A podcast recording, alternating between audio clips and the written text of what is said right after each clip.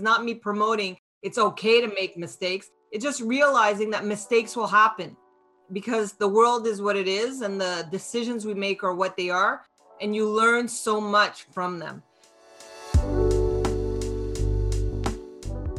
We may be leaders and executives, but first and foremost, we are human.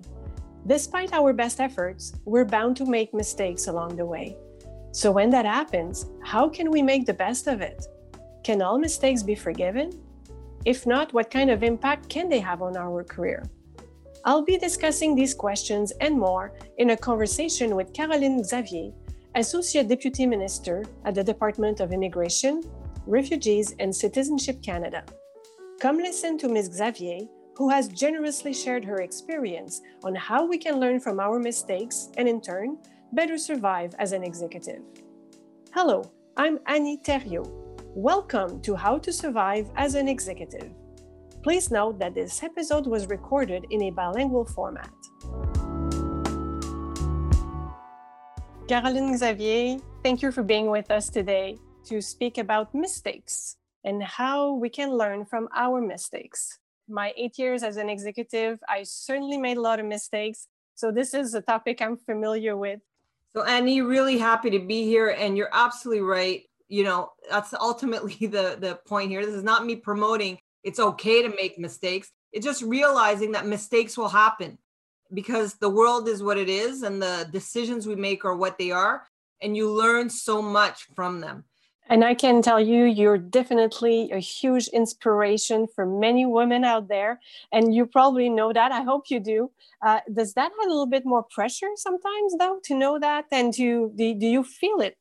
I feel the pressure sometimes, but I feel it more, I have to tell you honestly, being the first Black deputy minister. You're carrying a community with you, and you don't want to let them down. And I know that a lot of people of color really understand what it feels like to feel that pressure at times. And with that, I just want us to be far more forgiving of ourselves. And so this is why I think it's important that people recognize that taking risks, making mistakes, it's part of the growing up process. Our employees don't expect us to have all the answers. And on the contrary, they expect you to own up to the fact that you've made mistakes or own up to the fact that you don't know everything. And they will appreciate you even more, especially in the times we're in now. Mm-hmm. Yeah, true. But Ms. Xavier, what if it's a big mistake? I mean, sometimes it's okay. It's the cost of learning and we can forgive ourselves easily or easier, let's say, if not easily. But are all mistakes forgivable? Well, that's a good question. I don't know that all mistakes are forgivable. Law-breaking ones, you know, come with consequences, but that doesn't mean you shouldn't still own up to the mistake. Mm-hmm. And, you know, when we think of the Phoenix project, for example, we saw audits come out about it and so on. And those are major mistakes. And so ultimately, these are the lessons we learn and we need to be able to learn from them for future projects in order not to repeat them. I don't know that people that are feeling the pain of their pay are feeling that's forgivable. So, you know, they're not all created equal. You're right. But I think that this is why we have to kind of take our time as we're maneuvering through transitions and periods of transition. Documenting is so critically important when we're doing major initiatives or major program change. But we have to analyze the risks. Risks are part of the everyday things that we do when we're making decisions. If it was so risk-free, well, we'd be pretty boring, I'd say, and we wouldn't be as innovative as we want to be. Exactly. We'll come back to risk in a minute. So we did have an example of a situation where mistake can have a huge impact on employees and even sometimes on citizens. But what it does have a big impact on our own career as executives. In your opinion, does that make a big difference? How can we recuperate from that type of mistake? So to recuperate from a mistake of your own career, I think that can take a lot of time, actually. I mean, because if you've made a mistake that could be, as they call, career limiting, there are a couple of options one might consider. One is consider changing department, changing position. But the one thing that's the main principle that has to remain consistent is what did you learn? Because if you've learned nothing, then why did it happen? Was it worth it? And you've got to really start to think, is this the right career for you? Is it the right job for you? Is this the right moment for you to be able to continue working in this environment? And this goes back a bit to the point you made earlier about, are some mistakes unforgivable? Perhaps they are. Mm-hmm. But I guess what I'm worried about in giving this advice or in talking about this, like, I wouldn't want people to think that there isn't a way to make your way back. And it may take time. It may take many years. It may take many months. And you have to constantly prove yourself. Mm-hmm. I mean, as people know who have had trust broken, it takes time. And it takes time to rebuild relationships. And so one has to be cognizant of that and then have to ask themselves, is it worth the rebuild if it's that damaged? L'autre chose que ça me fait penser aussi, c'est que vraiment, on essaye toujours d'être là pour soutenir nos patrons, nos sous-ministres adjoints, etc. Et ces situations-là peuvent quand même avoir un impact important sur la relation de confiance qu'on a avec eux. Alors, on fait comment pour rétablir cette confiance-là? Si jamais la relation a été endommagée, comment on récupère et comment on peut rétablir cette relation-là? Bien, la première chose, c'est admettre qu'on a eu l'erreur, parce qu'un patron ne va pas apprécier quelqu'un qui revient dans l'environnement ou qui n'a jamais admis qu'ils l'ont fait. Ça va être important de démontrer à un patron quelles sont les leçons apprises basées sur l'erreur qui a eu lieu. Qu'est-ce que vous allez faire différemment la prochaine fois pour mitiger le risque, pour s'assurer que l'erreur ne se reproduit pas? Il faut être honnête avec le patron ou les patrons ou avec soi-même aussi. Et encore, c'est une démonstration de vulnérabilité. Et je veux vous dire, être vulnérable, c'est pas une mauvaise chose. C'est vraiment important parce que, premièrement, quelqu'un peut voir que vous êtes honnête dans la reconnaissance de l'erreur. Et aussi, votre employé va comprendre et vont voir que vous êtes vulnérable, que vous êtes humble, que vous avez appris quelque chose. Et dans un sens, vont peut-être être là pour vous soutenir. Exactly. You've touched a little bit earlier on risk-taking, and I'd like to come back to this one because it's really something all executives have to deal with in their everyday jobs. And we heard a lot lately about smart risk-taking and how this has been encouraged by senior executives. And as much as we have this message, it's still hard to actually act on that because our culture is still very risk averse. So how can we maneuver in that context? COVID has shown us that we can't hang on, for example, to old business models. Things have to evolve. We've put out applications in rapid speed, to help serve Canadians. Well, that took smart risk-taking. That took having a risk tolerance culture. The thing that we have to work towards now is hanging on to those behaviors so that we can replicate them in everyday decisions and everything we do. It is forcing us to reflect on how we deliver our business for Canadians and within our respective departments. And I know that in the dialogues that I'm having with fellow deputies, we are very much talking about how can we continue to instill some of the lessons learned from COVID, that we continue to be agile and adapting mm-hmm. and flexible in the way in which we're managing things. Because we really have to come to this experimental aspect of things and how taking chances and experimenting is something worth doing, because that's how we'll eventually get to the better outcomes. Exactly. But this was all in the context of an emergency. In your opinion, have we learned that lesson strong enough to find in ourselves the will to keep those behaviors going? Removing hierarchy, not as much bureaucracy. Department collaborated together to make all the new programs happen very quickly. So in your opinion, do you think we will be able to maintain that momentum and keep those behaviors in place?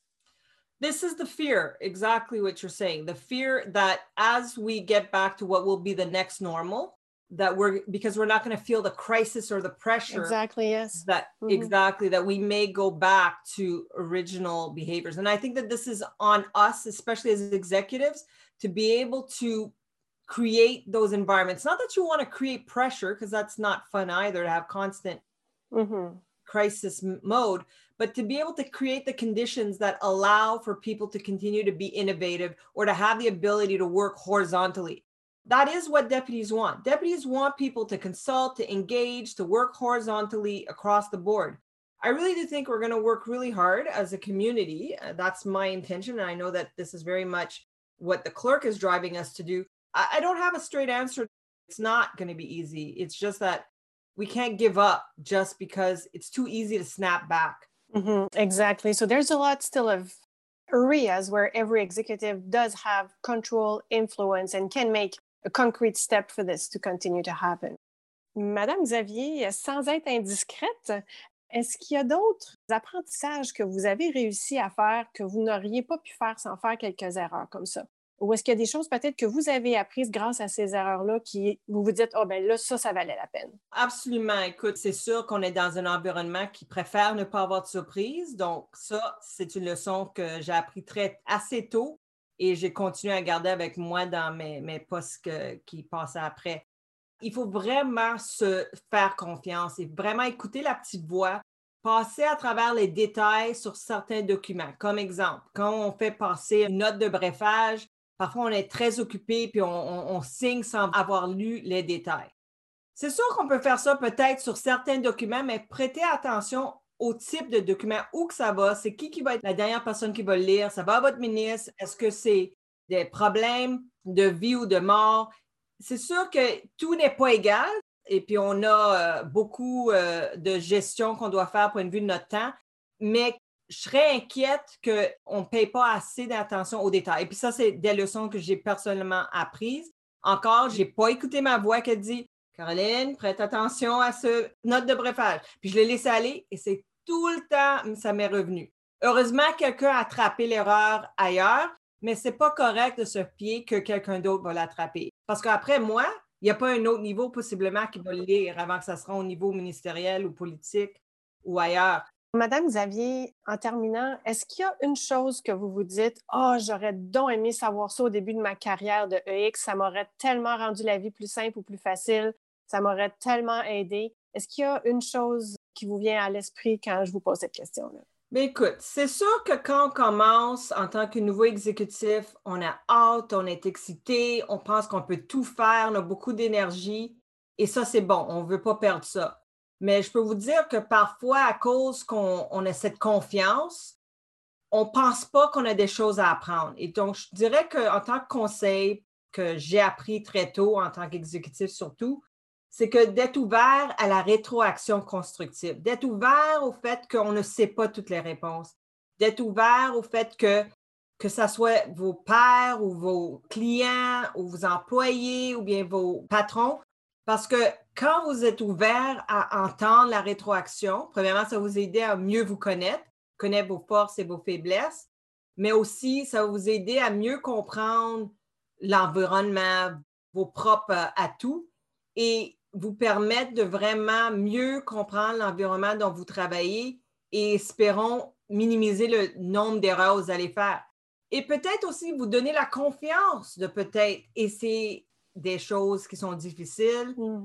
Au début de ma carrière, j'étais confiante dans ce que je faisais, mais c'est sûr que je ne savais pas tout, mais je pensais que je savais tout, ou bien je pensais que je savais plus. La chose de dire que j'aurais admis dès le début que « wow, j'ai fait une erreur », ça prend de la maturité. Excellent. Donc, bien se connaître, être ouvert à apprendre à propos de soi-même, de la diversité de nos erreurs, être transparent. C'est vraiment le message que je retiens de notre conversation d'aujourd'hui. Merci beaucoup, Annie. Écoute, c'était un grand plaisir d'être ici avec vous. We hope our conversation with Ms. Xavier inspired you and that you now feel better prepared for the next steps in your career, even if that may include some missteps along the way. We invite you to continue the conversation by sharing this podcast with your network. Do you know an executive who has a great story to share? Better yet, would you like to participate? Please contact us. And don't forget, mistakes will always happen, but it's only by learning from them that you can grow and advance in your career. Thank you for listening.